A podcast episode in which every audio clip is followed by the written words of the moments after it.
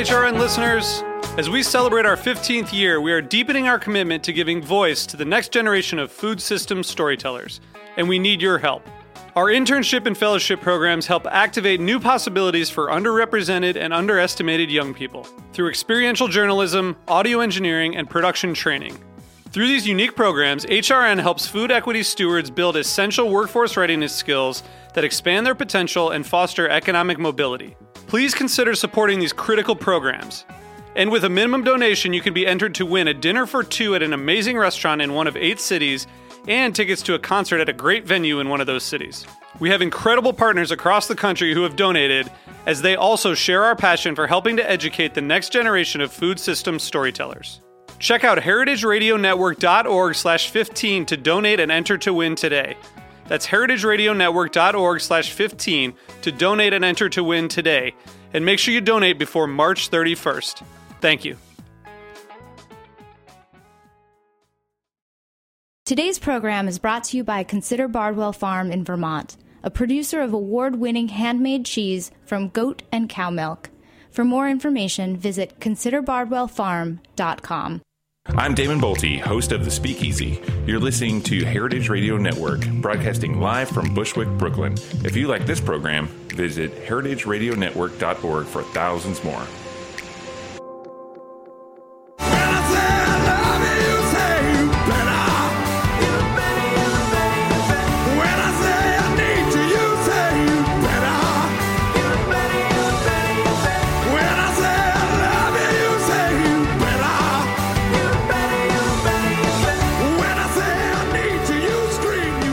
Welcome to Love Bites, coming at you live from Heritage Radio Network. Today is Monday, March 7th. I'm one of your hosts, Jacqueline Raposo. I write about people who make food. You can find my work and me as wordsfoodart.com. I'm 34, straight, and single. And I am your other host, Ben Rosenblatt. I am an actor, writer, musician, occasional bartender, and server. You can check me out at benrosenblattactor.com. I am 33, straight, and gleefully single. Gleefully single. And today, Benny, your I am an actor, find me at Ben Rosenblatt actor has particular significance, does it not? I guess it does. It does, because today is the Handsome Actor Show. I am joined, we are joined. Well, thankfully, there's two handsome actors here to uh, fulfill that. Uh, oh, you know how handsome I think you are. I'm the Oh. luckiest girl in the world. I get to spend every week with you. Oh, you're so sweet. Yeah, but we're going to shake it up today. We've got two other handsome actors in their mid 30s in New York City in the studio with us Joel Ruben Ganz and Jonathan Wiener. Hi, guys. Welcome. Hi. Hello. Hello. Oh, God, Ooh, look at their, that their voices are They're so deep. I need to get. Hey, guys, hey, Hey, guys, guys. welcome to the studio. Well, you do that with the and I'm Ben Rosenblatt. You, you can rock that deep voice, Benny. That you. deep, deep voice. Thanks, baby. Yeah. So today we're gonna, we're, Benny and I are not gonna have a session talking about our current dating situations, which I am so happy about right now. Um, so instead, we're just gonna have. There's so much juice you've got to look forward to next week, so stay tuned for that because there's a lot going on in uh, Jacqueline's dating world. I'm a happy gal. Um, but so today, instead of, of us talking about our dating lives, we're going to have like two roundtable ish discussions with our guests. First, at the top of the show, we're going to talk about being an artist and how that affects your confidence and how that affects your relationships, both uh, you know dating and otherwise, and the challenges these guys are all facing. So I'm excited to sort of take a backseat and just talk to them through some of these uh, challenges and triumphs. And then after the break, we're going to come back and I'm going to ask them about man parts and things like that. um, because I was having a conversation with one of our, our guests a couple weeks ago, and I was learning some things I didn't know that I had not known before. So uh, after the break, uh, if you are of a certain age and uh, and are not easily shocked, come back and listen. if you're under to 18, you got to shut off the radio. You yeah, I, promise. I think this is where we're going to get one of those gonna- like red explicit or whatever whatever banners that Heritage has to put on our we're just gonna have like a beep going through every like, time. Yeah. Uh, but first, let me introduce the guys more thoroughly. So I've got miniature bios here for them. Ahem. Joel Ruben Ganz has worked in theaters all over the country and at home here in New York City at the New York City Fringe and on Broadway in Warhorse at Lincoln Center Theater. He's an associate artist with Faction of Fools, a Commedia dell'arte troupe in Washington, D.C. He received his BA from Emory University and his graduate degree from the International Theater School of Jacques Lecoq in Paris, France. Joel also teaches movement technique and works as a movement consultant. Hi, Joel. Hi. Welcome on. Thanks. Jonathan Wiener, my boobiest of all boobies, most recently performed at the Orlando Theater in Spamalot, playing Lancelot, the French Taunter, the Knight of Ni, and Tim the Enchanter. Off Broadway, he's been seen in My Big Gay Italian Wedding and My Big Gay Italian Funeral. Internationally, he has performed at the Edinburgh Fringe Festival as well as as a lead soloist aboard two of the Disney cruise, sh- cruise line ships. Welcome to the show. Thanks. Johnny. Um, so to kick off our conversation, the reason why I sort of wanted to have this show is I've had similar conversations with you guys about how hard it is to be a full time artist in New York City. You guys have all went to school and got your degrees in theater. You've all been working when many of our friends have stopped being actors. You all three are still plugging at it, and um, we're all at an age where we're trying to like sort of assess what we're doing with life in general. And you've got a lot of challenges that other people don't have, and I don't think they understand. So let's start with that. Like, what is the greatest challenge you're facing right now as an artist in New York City? Well, first of all, I want to thank you for calling me a full time artist. I appreciate that. Well, you are. I mean, you guys, you guys are. Like, yes, we're going to get to how you all work in hospitality as well. Yeah. But your art is your number one priority more than anything else for all three of you. I- I to really make it- admire that. Yeah, I try to make it my, my priority. Um, sometimes it's hard. Uh, living in this city, you know, you got to make ends meet. You got to do what you got to do to pay those bills. So, what's the biggest John challenge for you right now? Um, right now, um, booking another show, just getting back out there, auditioning. You know, once once one show ends, you know, you gotta you gotta be hungry for that next show. Um, you don't want to get stuck doing what you don't want to do just to pay the bills. You know. How about you, Joel? Yeah, no, I mean, uh, you talk about uh, challenges, and I'd say opportunity. I mean, the, well, I think one of the hardest things for most of us is just getting in the door. Uh, whether you have an agent or not, uh, it's an uh, it's an extraordinarily glutted market. There are tons of people, and just actually getting in the doors for the opportunities you want. Uh, you know, I mean, actually, John and I were just talking about this. We're, we're both auditioning, uh, f- you know, for a theater company that we wouldn't necessarily want to work with in the middle of nowhere, but we have to get those weeks for the healthcare and uh, it fulfilling that. Desire, fulfilling the performance desire, but beyond the desire, like to really work on your craft and continue that going is what you'd rather be doing than saying, "How would you like that cooked?" You know, not to say that there isn't some fulfillment in that, whether it's monetary or otherwise, but it, you want to be doing what you do. So, um, I think yeah, it's the hardest thing. Well, I think that's an interesting thing to point out too. You mentioned to get your health insurance. So you're all in the actors union, the equity union, but you need how many weeks of union work in order to qualify for health? They just changed it. It's 11 for 11 weeks of work for six months, and it's 19. So I, I had 18 weeks of work last year. so you were one week shy of It's having one health week care shy. for a year. Oh, I, I had ten, so that was Yeah. you know, just shy. year. So also. we're both one week, and so now now we work, uh, and the projects that we're both up for uh, are former weeks that we had will expire before we get to use them. so it's, I mean, that's in its own challenge. I think that the biggest thing though is like you know, consciously or or, or, or not. Uh, there's an attachment to self worth that happens uh, when you're working on stuff, and so when you go through long periods of unemployment, it can have a really Right. huge effect on, on you. And then you know sometimes with you know contract negotiations, each each theater is different. They have more money to offer, so your self worth kind of you know teeters up and down based on what they're going to offer you, what they say that you're worth, and you know sometimes you have to take it because it's a job. Well, how does that affect your confidence and your your own feeling of self worth? Because I think one thing that um, struck me after sort of the economy collapse was a lot of people who had really identified themselves by their job, then lost their job, and they had a huge crisis of who am I. But actors sort of get that constantly because you can be on top of the world one second with a show that you love, and then be unemployed for several months. So how do you find that uh, affects your self confidence in general as a human being? I think it affects my self confidence immensely, and um, unfortunately, you know, my confidence kind of lives and dies a lot of the time by whether or not I'm working, or even whether or not I had a felt good about the audition I had that day. Um, and it can change drastically from you know going in for an audition where I feel like oh I've got a shot at booking this and then wow I didn't even get a call back I'm worthless to like going in for something where I was like ah this feels like a long shot and then either getting closer, booking, or whatever, and feeling on top of the world and feeling great. Um, and so it can be really difficult sometimes, and I think it's important to try and find something outside of the work that can be a better indicator of, you know, worth and not basing your worth solely on. Um, you know the You state of your job. career, Yeah. but it's very difficult. Well, what are what are some things that you guys have figured out to employ so that you don't get so easily sucked into the highs and the lows? Um, I don't. For me, it's um, you know just uh, always having that connection to friends and family. You know, there's really.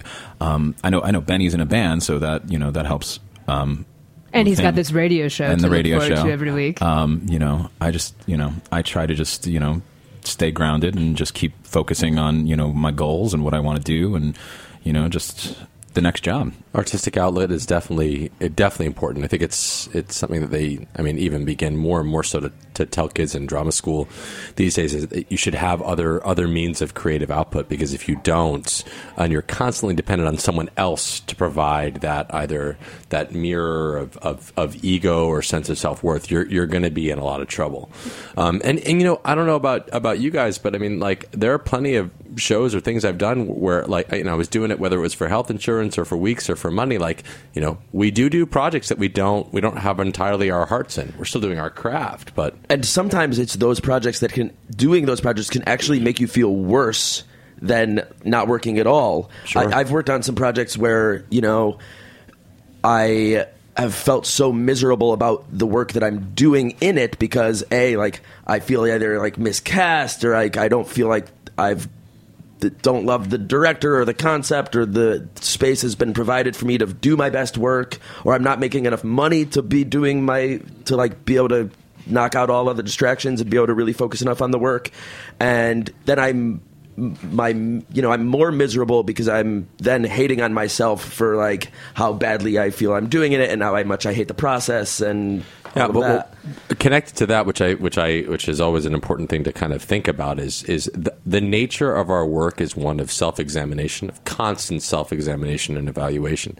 That being the case, you, you know, you we do this to ourselves all the time, and I think more so than most people in your average career, asking yourself, "What do you? What am? Why am I doing this? What am I doing?"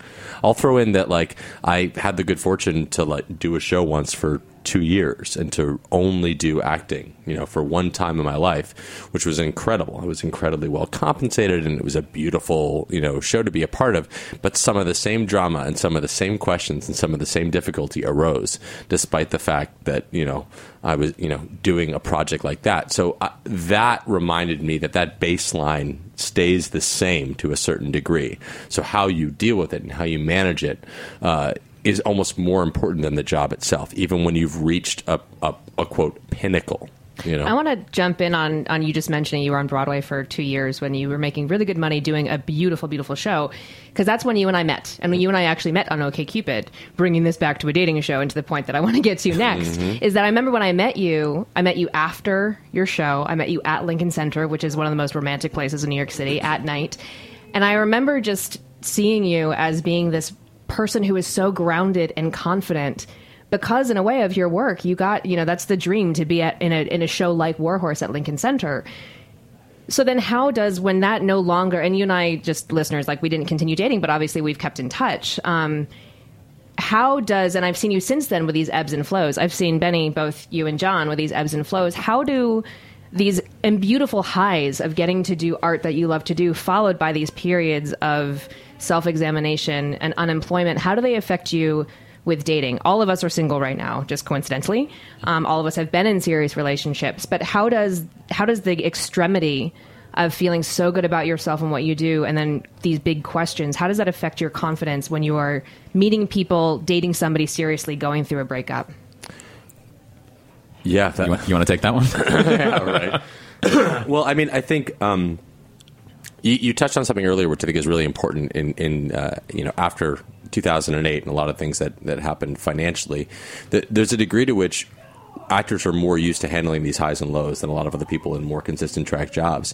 And so uh, I almost sometimes feel like my lack of, you know, not being in a nine to five and having the freedom that I've always been used to, like I, I'm just used to navigating the universe as, as it's becoming more and more for a lot of people. So I feel a certain amount of that is strong uh, in terms of how I face things. I don't immediately go into a depression or a low just because I'm not doing a show necessarily. Um, but I think that sometimes if you're not enga- actively engaged in something that you care about and that you're engaged in, you can feel like less, and that can def- uh, definitely affect how you interact with people. Your confidence level when, let's say, you go into a date. Uh, we get more into dating sites. I wonder sometimes how many times how many women are swiping left because they see that I'm an actor, and I said that with Wait, swiping left is the good one? No, Or that's swiping the right bad one. good? Oh, Swiping right is good. But I the- should know this. That's the, the point about the parentheses Uh, is there yeah. are tons of people in the city that are actors. I'm Yeah. sitting in a room right. Right. now with people who really are actors who have trained to, and it's their craft. Well, and also for me, I mean, uh, you, you you hit the nail right on the head right there. Um, when I meet somebody either online or, or at a bar in, in person, and they ask me what I do, and I say an actor, usually the first thing that they say is, "What restaurant do you work at?" Ouch. And that's when I get up and walk away. Ouch. That's the first thing that, like, honestly, that's Yeah. the first thing they say. Oh, sometimes, Well, yeah. the second but- the second thing they say is, "Will I have seen you in anything?" Right, right. Um, but you know, like it, there's such a connotation to to being an actor in New York. There's so many actors in New York. You know, working or not working, it doesn't matter. There's just so many actors. They've heard it before, and they just feel like, oh, you just, you know, you're kind of a bum. You well, know, there's also a lot of negative experience. assumptions of actors too that you're going to be emotionally unstable, Right. Along with being like the financially unstable is its own thing because that's just sort of part part and parcel to the career. But um, you know, there's that too. It's like, is this going to be a stable, normal human being? But I think for me, the financial instability part is the part that has the most effect. How so? um, because it can be really difficult when finances aren't where you would like them to be, which they rarely are, um, to like feel confident inviting someone into that situation. Um, Yeah, but what you're talking about, I think, goes beyond, let's say, just say the apartment you have or what you're able to provide on a date. I think that the the root underneath that, which is more important, is is your what sense to what degree you feel grounded. Absolutely. because that's really what, and that, that grounding can be financial, it can be emotional. But the point is, is if you're if you're unemployed like we are when we do artistic jobs every six weeks to two months, how w- what level to which you feel grounded is huge. And it's really harder to envision a future and building something when, as artists, you don't have a clear path. Yeah. You Well, know? Speaking of that, I mean, do you guys? We're all in our you know mid 30s to a degree. How dare you. Do you? Uh, I'm 21. In your mind. going out for the dad roles. Um, so you're all in your, your mid thirties, and especially you know we've we've all got friends getting married, having children, moving out of the city. A lot of the people that we all know have stopped Dumbasses. has stopped being primarily artists. Uh, how do like have you thought about? You know, if you think about marriage and children and stability, have you thought about stopping acting and shifting careers, or or or if not, how do you look to a future of you know growth in your personal life I, I've considered. I think I think about leaving acting all the time. I think we all do. Um, it's Yeah, it's times. Yeah, I, I mean, it's an, just part of being an actor. I think is qu- like part of being an artist. I think is having doubts about your art and about your future and all of that. Uh, so yeah, I think about stopping all the time, and yet, like in reality, I think I'm very probably very far from stopping. But, Um, but and- how do you how much envision it- a future with somebody else? Is you know, it, it's difficult. Um, I, I, it depends on who the someone else is and what they want for their future. Um, and so I'm right now. I'm trying to meet people, trying to you know find someone with whom I think I'm a good match, and then like depending on what their plans and what their goals are, then I can kind of decide what I might want for myself. See, this is interesting to, to hear you say this because you know uh, it's it's it's really healthy and really good to hear some of the same kind of psychological boundaries that we set up or conditions that we set upon these relationships. I mean, look, stepping into any relationship is stepping into an unknown. You know, whether you have the confidence or not, it, it, it shouldn't matter all that m- much. If you feel strongly for someone, you can set it on a path that's indeterminate. What's difficult and frustrating is you know, and I I don't know about you, but I've definitely I've dated a lawyer, I've dated a social worker. I you know try to avoid dating actresses because I mean, like, Isn't that funny that we all say that? We're We all, all actors, say but we all say I don't want I to date feel another bad. I, I don't, don't- date I- actors because generally. we're- I don't Yeah. avoid dating actors. I don't avoid dating anybody, but because we're if I were to pick, yeah. I would probably not want to date another actor. Right, but you know, I was I was dating uh, a a lawyer quite seriously when I got Warhorse, and uh, you know, uh, it involved me moving a city and changing my life. And she was all excited. And we had a couple of talks where I was like, you know, you do realize that I'll never be available to go out to dinner with your friends on Friday night, right? You do realize that we're never going anywhere for the weekend. I get one week off per year. And that's, and if you, you need to get on board with that. And it was, it, she didn't handle when I was in a show for, for three weeks well. And I, I really, the relationship ended up falling apart. And part of it was because of that. What was she excited about? She liked the idea that you were going to be on Broadway. I think that she was excited about the idea that that she was dating an actor who was s- successful. Broadway, yeah. Honestly, she was excited about me. Period. I need to give her a lot of credit. Like she and I, we had a great connection. and She was excited about me. Oh, pat, it was an added pat. bonus that. All right. You know, well, well, it was. An, it's a bonus that she was like my. You know, my boyfriend's an actor. He's going to be in this show. And people didn't realize, but I mean, even most people knew that show was going to be a really big deal. So that was a big deal. But that didn't really feed into necessarily to my ego. I was more concerned about how is this going to work if every time she gets off of work, I'm going to work. Right. That's another thing that I was trying to bring up. Um, the scheduling when you date somebody that's not an actor. I mean, they get out of work at five. You're just going into work at five or six. You know, you get out at eleven. You know, you're going to be bouncing around with your energy. You're not going to be ready to go to bed. They're already in bed. You know, it, that that's another thing that's hard. And then on your weekends, you have two Yeah. shows. And your your our weekends are Sunday night and Right. Tuesday morning. well, uh, speaking of that, I want to ask you guys one more question before we go into our break because Ben and I often have the same conversation with chefs who say, "I, you know, I my wife is in bed when I leave for the morning, and she's in bed when I get home at night." And all three of you, on top of working as actors, and that's your first priority, also work in hospitality, be it bartending or waitering. So, um, what? So you can take this. You can each take this either way you want. But what is either? I can always tell, like, like Joel. I went to your bar a couple weeks ago, and just watching you interact with people, I was like, this guy, he's charismatic, he's smart, he's funny. He it doesn't come off as being fake; it's genuine. It was a lot more interactive and fun to watch you interacting with people, and I think that's largely in part to having amazing people skills, being an actor. John, you bartend. Ben, you've bartended and waitered before. Like, uh, so what is either the greatest contribution to your work as an actor by having a job in hospitality or vice versa? In what way do you think that working as an actor makes you a better waiter bartender? Well, I think the two jobs, first of all, are very different being a waiter and being a bartender because people sit at a bar, they want to chat, they want personality. Oftentimes at a table, they want you to take the order Get their and leave. food right and leave. Yeah. so that's the first biggest difference. Um, but for me, working in a bar, yeah, it's just all about personality. It's all about people that want to talk, that want to know about you, that want to know about your drinks or whatever. And it, it's it, it- it kind of makes it easier that we do what we do, that we're all actors, that we're personable, that we can chat with anybody. Yeah, you study about people. Your job is Yeah. studying people. Yeah. Waiting, however, is a different story. A facility with language, awareness of space, sense of timing, attention to detail, listening, and th- those are all skills that translate in both directions.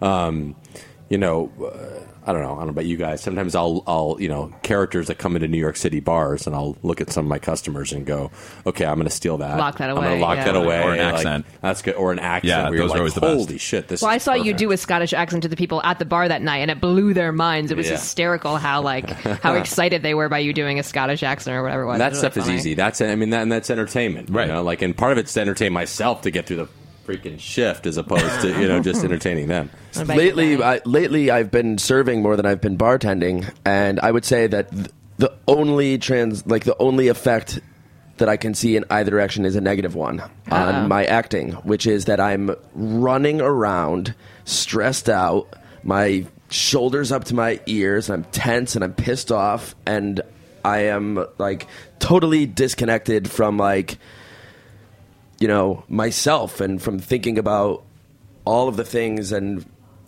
all my body in the way that I need to be thinking about my body as an actor is just like totally out the window. And I'm stressed and I'm running and I'm pissed.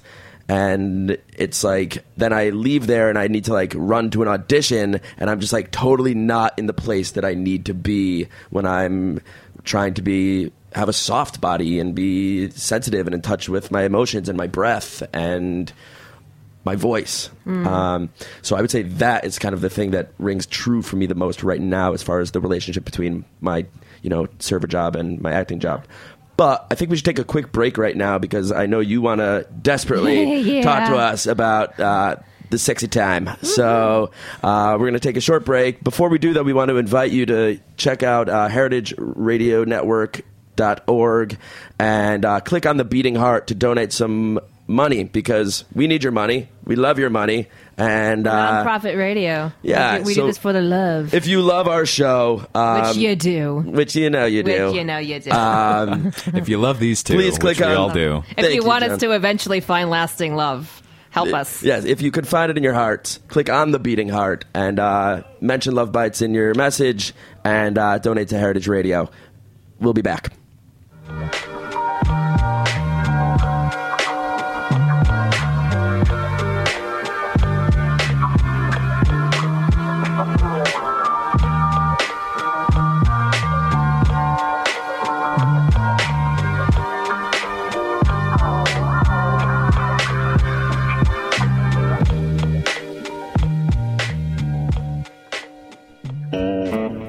Today's program has been brought to you by Consider Bardwell Farm. Spanning the rolling hills of Vermont's Champlain Valley and easternmost Washington County, New York, 300 acre Consider Bardwell Farm was the first cheese making co op in Vermont founded in 1864 by Consider Stebbins Bardwell himself. Rotational grazing on pesticide free and fertilizer free pastures produces the sweetest milk and the tastiest cheese. All of their cheeses are aged on the farm in their extensive system of caves. Consider Bardwell Farm is also a big supporter of Heritage Foods USA's No Goat Left Behind program. No Goat Left Behind is a serious effort launched in 2011 by Heritage Foods USA designed to introduce goat meat to American diners and provide a sustainable end market for dairy animals. For more information, please visit www.considerbardwellfarm.com. So for the rest of the show, we are going to talk about uh, what is it? What does Borat say? Like happy, Brown sexy, chicken, son- brown cow. There you go. That works. Um, so this came about because Joel and I, on the same night where we were drinking at his bar and then went out, uh, he was telling me about a a night he was having with a lady and something that happened, and I was like, really? I didn't know that that's what that's like for men.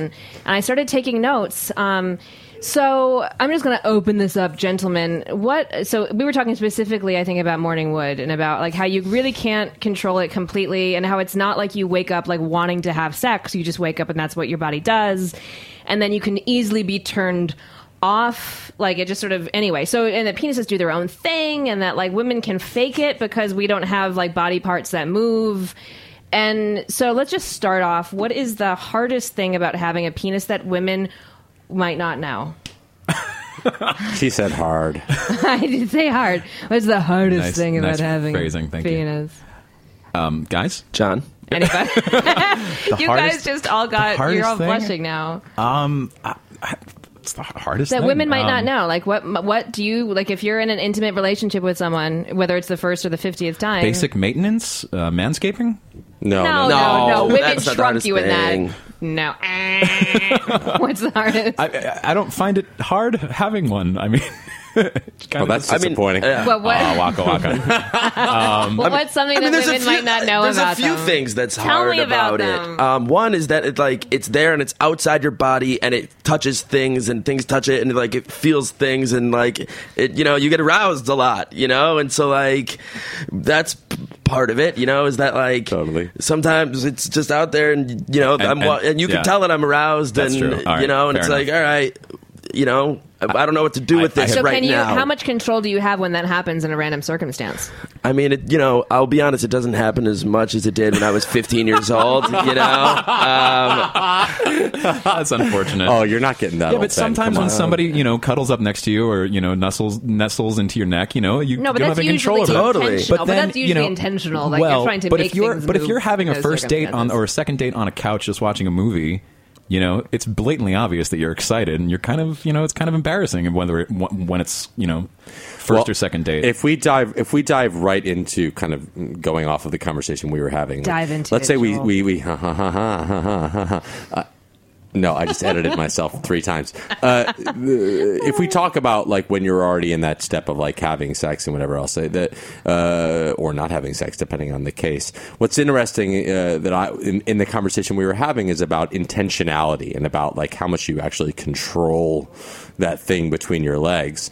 Um, the example we talked about was morning wood. You know, like I don't know, I personally I wake up with a raging heart on that I might have had for like an hour and a half. That doesn't mean that it's going to stay that way. And If you have it for four hours, call him a professional. yeah. Yeah, exactly, exactly. then you've taken one too many of those little Exactly. magic And, and meanwhile, you're going, well, I feel like that may have been hard for hours. Why, why can't I just do that whenever I tell it to? Ah. Because you don't. You don't. I mean, like, I don't know about you guys, but you don't control all the time, and, and in the morning in particular. But what's scary or interesting about the conversation is then rolling into if you've got it and then it goes you know it goes down say you're in the midst of it and you're you're you're, you're messing around uh, uh, what the psychological effects it has on someone. I don't know. Have you ever had a woman say it when let's say let's say you had an erection and that th- that thing went down, and it wasn't about your desire or lack of desire for the person, and you've had your partner say, "You must not be that into me." Well, I really want to get into the deeper level of that too, because when we started this show, and he gave me full permission to talk about this, the filmmaker who we talked about in our first episode, he had gone through a huge period of mourning. He had lost both of his parents within a short period of time. He was going through a divorce, and it took several weeks before he could even get hard. And it was a great, and luckily we were able to have a great conversation about it, about, you know, what mourning does physically. And we were able to have a wonderful physical connection. And eventually, through both communication and still being physical together, we worked past that. But there is a, there was something in the back of my mind of this person is not attractive to me. And that's happened since then with another guy, again, going through a really hard period. And I'm Not a hard not, not a period. hard period, Well- but like emotionally. So how does in in the long term of like mourning or grief or not, again going back to our conversation about confidence? I mean- how has that been at play for you? I would say that it takes less than like mourning the death of someone in your life for like something to happen like that. I mean, Too much whiskey. right? Exactly. Or Like your your bills in the back of your mind. exactly like anything, that happens in your you. mind, Margaret that, like comes into. Margaret Thatcher on a cold day. naked on a cold day, Margaret. naked on a cold day. But you know what? I think those are just the mysteries of the opposite sex. I mean, I think guys wonder about whether or not a woman orgasms. Does that mean she's not into me? You know, like these are just things that Well, since the you don't reason have why those I'm parts. curious is because women can fake it, and so the idea of like how does it affect you when you can't fake it? Yeah, but you asked a question earlier uh, when we were just we were preparing for this, and you were talking about women can fake it, so therefore their level of connection can be less. I No, no, no, no, no, no. totally disagree. No, no, no. That's not what I was saying. Oh, okay. That's not what I was saying. It's just that we sort of have a get out of jail free card. You can that, spare his feelings. You do. that like I don't have a physically moving part that is going to give any message that I'm trying not to give. Right, you know, right, right, like right, that right. that was the point of that. Okay. Yeah, I mean, the point about being able to fake it, like we can't fake it, right? And so to say that, yeah, there's your feelings. are- Very rarely would I say it's because like I'm not into you physically. Like if if I'm there with you and we're like engaged in a physical connection, most likely I'm wanting to go for it. So how you know? how has that conversation gone with women when you've been in that situation?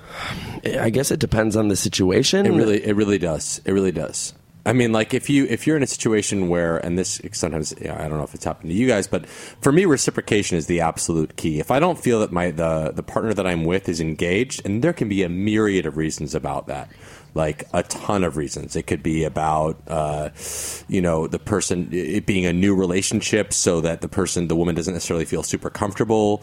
Uh, whatever tho- those reasons may be, the point is if it's I don't feel like it's an equal kind of sharing of engagement, then I, I'll have a conversation around that if I need to. Ben, I want I want to jump in quickly for John because John, we it hasn't been applicable yet, but John is gay, so you deal with other men who also have this same problem. So how does this come up for men in a similar type of scenario? Uh, that's tough. Uh, it, uh, it hasn't really been a problem. Um, uh, I, I'm not really quite sure. So you don't have this. that. So you haven't had that physically had that problem. but have you had, have Not- you been on the other end of that? Not yet. But have you been on the other end of that where? Uh, oh yeah, oh yeah. There were the other one. Yeah, and it's the same thing. It's there. You know, uh, it has nothing to do with the attraction. It has nothing to. It could be just thoughts in their head. It could be you know, uh, I, you know, maybe. A, a, a huge plethora of Like reasons. said, maybe I shouldn't have pay gone home with you you. gotta- Maybe I shouldn't have, you know, had that last drink, or or maybe you know, it's just whiskey. D I C K. you can say whiskey dick. Okay. and, and it's interesting because you, I think Joel, you made a, a great point about feeling wanted by the other person, um, which I think is a huge part of it. And I think we were also talking before we came on the show, before the show started, a little bit about how do you spend the night with someone without Yeah, I really sex? want to talk about this because that came up from the conversation with Joel too that he hadn't slept with this woman on the first the first time. I was like, how do you do that? Well, how do you The sleep first in a- three times. First three times. Well, I would like, argue that like I think there's something to be said about to avoid situations like you were saying you had with the filmmaker about developing a trust and developing certainty that the other person is into you before engaging in sex will decrease the chances that an incident like that will happen. Sure, and even beyond the actual incident itself, like uh, you know, uh, I'm in my what would you say, my mid You're thirties. mid thirties. You're, you're young. You're, you're older mid thirties. I'm my older mid thirties. Like I've had plenty of sex, and I'm probably gonna you. have thank you, and I'm probably gonna have plenty of more, uh, plenty more. So I, I don't really care about that at this juncture. Even if it's if it's something that you know, look, we all know a one off is a one off. Let's say, like you meet someone at a bar, you lock eyes, you know it's on. You, you even at this age, we, you talk about it and don't leave things unsaid, and you're good. That's different if I meet someone in this situation that we were talking about, I was generally going, "Is this a, a connection that I have with this person? Is this for real?" And I wasn't. uh, So what? Well- get it get it wet just for the night? I didn't well, my care about question, that. my question is far. There were there were two separate questions because the whole Mm. like getting it up or not is one thing. The idea, and this is where I'm bashfully saying that I don't know how I like. I've never done this. I've never like been like, let's go spend a night together and then not have sex. Like it's just sort of to me. So like. And and there have been times, honestly, I'm going to admit this. Honestly, like I've had sex because, like, again, I'm an adult. It's not like I'm not being dangerous. It's not like I'm worried about notches on my belt or something. That sex is sex, and sometimes it's just physical, and sometimes if you're with somebody, it's sort of it's almost like why not have sex? Sure. So I'm curious though, as to if you're spending a night with someone where you want to foster intimacy, how you can like not have sex? Because to me, I don't know. Maybe I just I don't know. I don't know. Like I've just never I've never done that. So how do you do that? Well, I, I think you do it by not having sex. Yeah. Um, and I think intimacy can be greater, Yeah. can be fostered more greatly sometimes by waiting and by making, like, by ensuring that when the sex does occur, that it's a more meaningful moment and a more intimate moment, as opposed to just like a, like you said, a one-off or something that becomes like, oh, that's what this relationship is, as opposed to like developing a relationship first that's based on other things and then having sex. And I think that's the mistake that everybody makes in their 20s is that you you have sex first and you know then then you expect a relationship or you don't expect a relationship to come from that. I think the lessons that we've learned in our 30s is that we obviously want something more. We don't want a one off. And you know, you kind of take the time to develop that before you jump I into also- the and, sack. and wonder- you, a- you you asked about about how like what broadens or deepens Intimacy. intimacy Yeah. and and the answer i think is is connectedness beyond conversations about shared values and about you know which is really essential in terms of developing a partnership but like if you're more connected to a person and that could even you know be on a friend level and then you go to an intimate place it's going to be better I yeah, I wonder. I hadn't thought about this before bringing up this conversation, but a I was with one person until I was 28 years old, and so I sort of missed those 20 something years where you're sleeping with people. But also, I also I don't know this since there's not another woman in the room, but I fe- feel like maybe.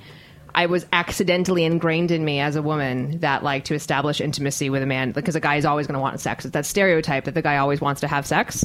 I don't. I honestly don't know. I'm going to have to think about so this. when you take a guy home, you feel obligated. yeah, yeah. If I invite you, a guy over like for you dinner, don't feel like it's okay just to uh, whether it's okay or well, part of it and- is that I am a woman who likes having sex, and so that's part of it. But there, but there's definitely been guys that I've had sex with that I've been like, man, I didn't really want to have sex with him, but I invited him over, and we ate, and again, like it's sort of I like.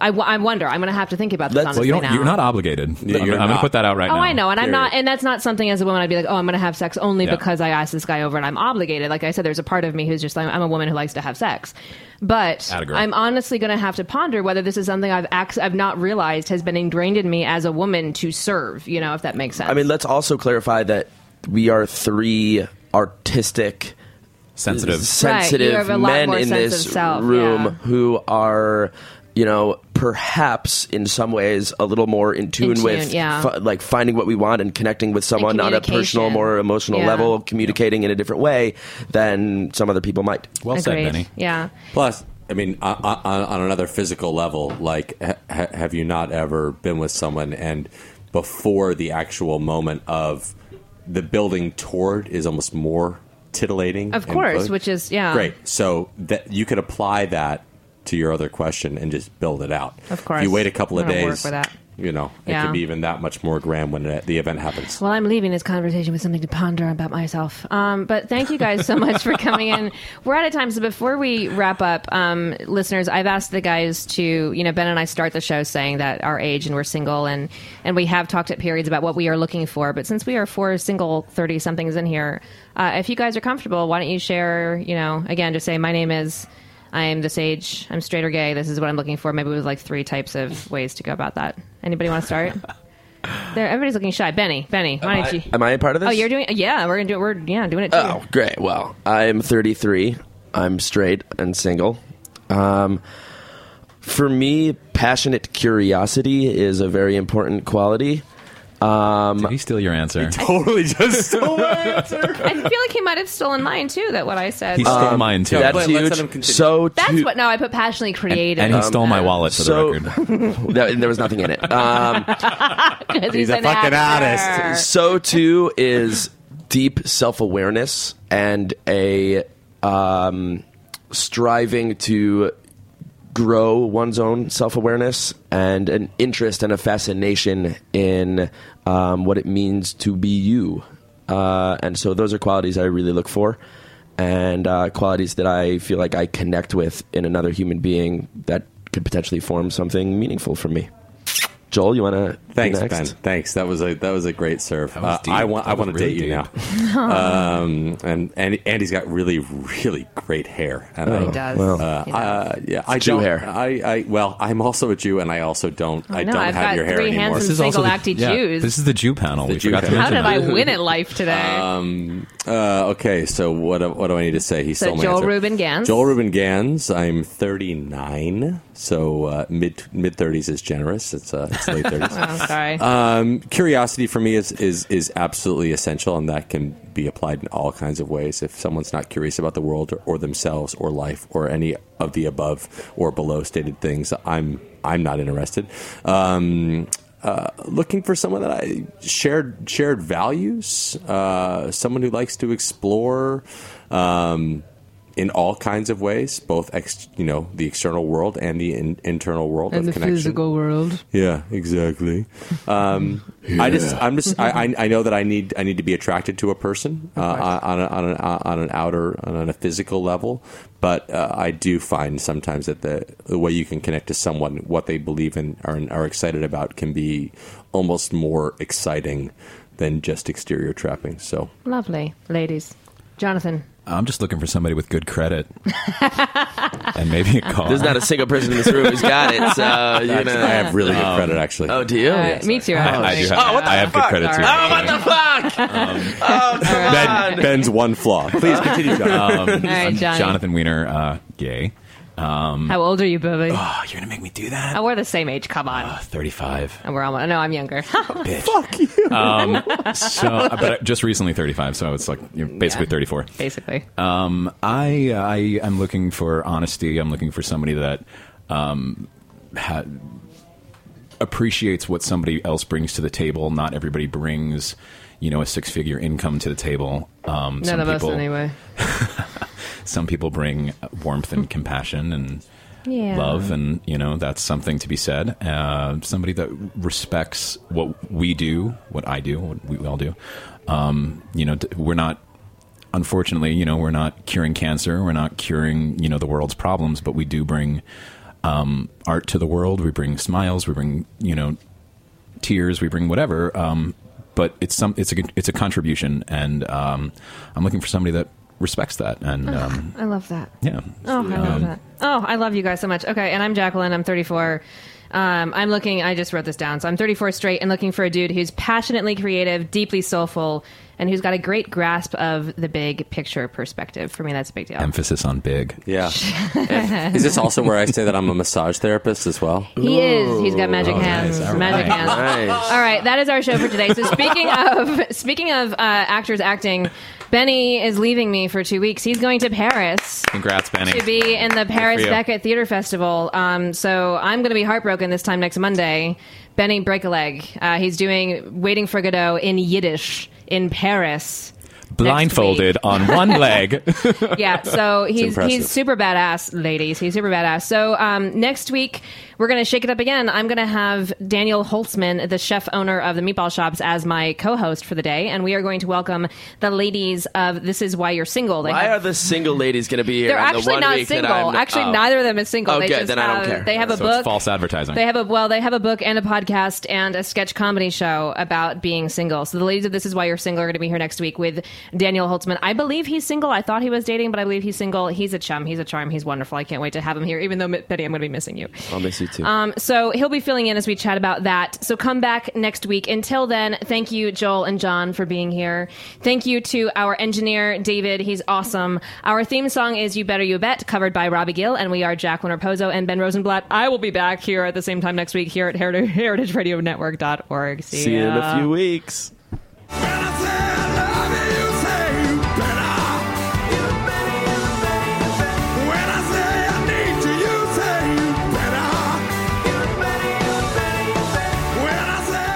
For listening to this program on heritageradionetwork.org. You can find all of our archived programs on our website or as podcasts in the iTunes Store by searching Heritage Radio Network. You can like us on Facebook and follow us on Twitter at heritage underscore radio. You can email us questions at any time at info at heritageradionetwork.org. Heritage Radio Network is a nonprofit organization. To donate and become a member, visit our website today. Thanks for listening.